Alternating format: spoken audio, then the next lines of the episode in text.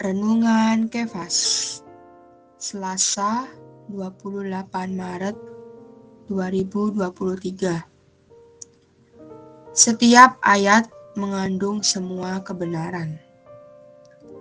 2 Petrus pasal 1 ayat 20 Yang terutama harus kamu ketahui ialah bahwa nubuat-nubuat dalam kitab suci tidak boleh ditafsirkan menurut kehendak sendiri. Dalam menafsirkan Alkitab, kita harus menaruh perhatian untuk satu hal lagi.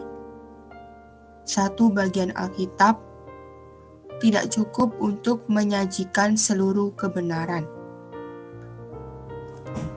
Dengan kata lain, tidak ada kebenaran yang bisa dijelaskan dengan penuh dalam satu bagian firman. Karena itu, dalam membaca dan menafsirkan Alkitab, kita harus menaruh perhatian pada kalimat. Ada pula tertulis. Kalimat ini diucapkan oleh Tuhan Yesus dalam Matius pasal 4 ayat 7. Ketika Tuhan dicobai, iblis mencobai Tuhan Yesus dengan bagian tertentu dari Perjanjian Lama. Ketika Tuhan mendengarnya, dia segera menjawab, "Ada pula tertulis: Janganlah engkau mencobai Tuhan Alamu."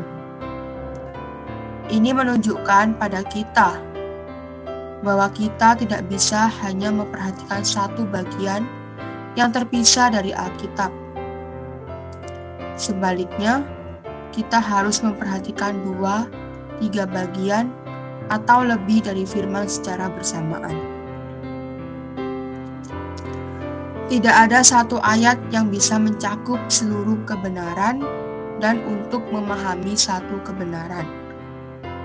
Seseorang tidak bisa berdasar pada satu ayat saja, tetapi harus mempertimbangkan banyak ayat lainnya.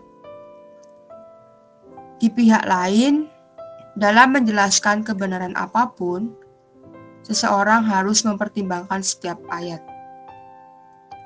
Setiap ayat Alkitab mengandung semua kebenaran. Setiap Alkitab memerlukan seluruh Alkitab untuk menjelaskannya. Jika seseorang mau memahami kejadian pasal 1 ayat 1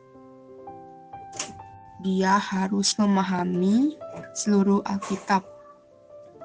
Di pihak lain, kejadian pasal 1 ayat 1 mencakup semua kebenaran dalam Alkitab.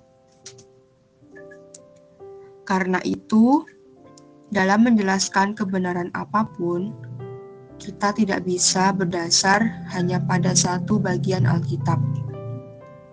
Sebaliknya, kita harus tergantung pada semua firman Alkitab.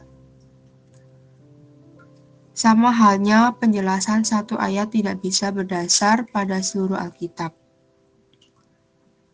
2 Petrus pasal 1 ayat 20 mengatakan bahwa tidak boleh nubuat-nubuat dalam kitab suci ditafsirkan menurut kehendak sendiri. Makna asli dari ayat ini adalah nubuat dalam Alkitab tidak seharusnya ditafsirkan menurut konteksnya saja.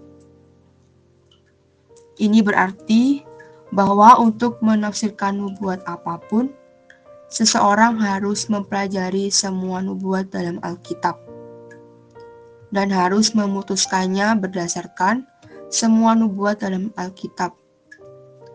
Demikianlah penafsiran itu menjadi lengkap